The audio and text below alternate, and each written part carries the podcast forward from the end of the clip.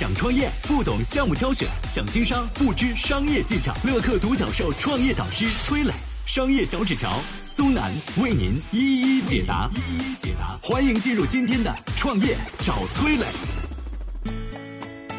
提起聚美优品的陈欧，你会想到什么标签？从网红总裁到陈七块，陈欧到底经历了什么？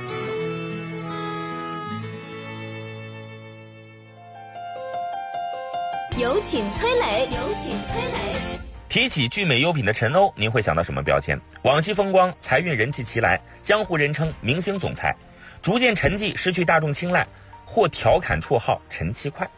二零一二年，聚美优品发布广告，其中陈欧扮演着一位备受外界质疑的创业者，面对抨击与抹黑，他奋起反击，将眼前的玻璃击得粉碎，然后踩着玻璃渣继续前行。一句“我为自己代言”，让大家过耳难忘。陈欧体的广告语爆火，成为了年度热词。三十出头成为身家过亿的总裁，而这个总裁长得也不赖。陈欧频频亮相综艺节目，看着很多人都有了质疑：您这是弃商从娱吗？怎么老在电视节目上转悠呢？换二十个台都能在电视里边看到您十九次。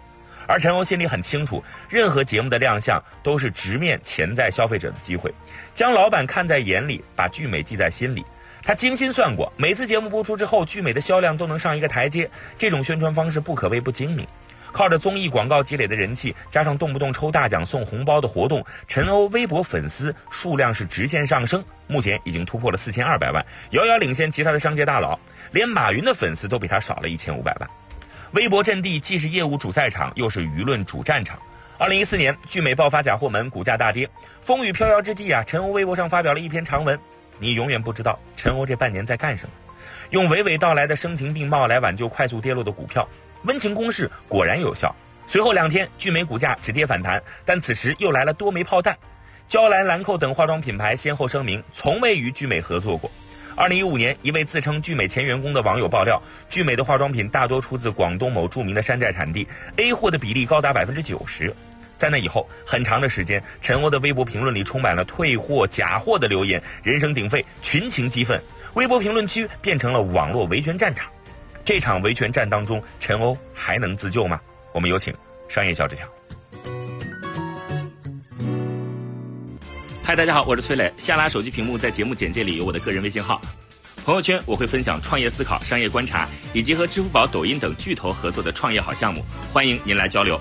我们的创业平台乐客独角兽已经汇聚了三万多名各行各业的创业者，欢迎您来寻找资源。有请商业小纸条，请商业小纸条。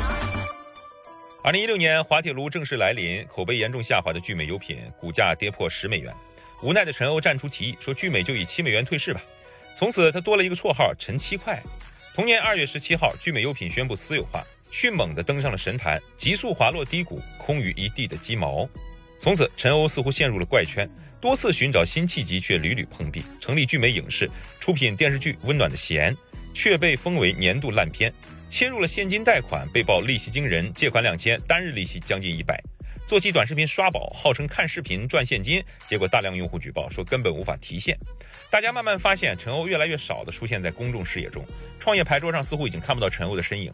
那个曾经为自己代言的年轻 CEO 逐渐被大家淡忘，但是陈欧的战斗并没有结束。由他所投的接电共享充电宝，在结束了漫长的烧钱期之后，终于实现了盈利。曾经爆火的陈欧体广告中有这样一句话，叫“梦想是注定孤独的旅行，路上少不了质疑和嘲笑，哪怕遍体鳞伤，也要活得漂亮。”其实，曾经的陈欧从未孤单，却真的遍体鳞伤。而当他销声匿迹，竟然无心插柳，绝处逢生。细数凡客、锤子和曾经的聚美，不难发现，创业这场长跑永远不缺一时熠熠生辉的明星，缺的是潜心笃直的匠人。台上口号一时爽，内功不够，早晚下场。我是崔磊，很多互联网公司啊，都曾经邀请我去分享创业方面的课程，包括抖音、快手、百度、阿里、腾讯等等。我把主讲的内容呢，整理成了一套音频课程。这套课程啊，包含了创业怎么找合伙人，怎么找到投资人，怎么制定正确方向，怎么组建自己的团队等等。相信我，不管你是创业小白，还是有过创业经历的伙伴，这些内容对你来说都有帮助。下拉手机屏幕，在节目简介里边有我的个人微信号，添加微信，这套课程今天免费送给你，快去领取吧。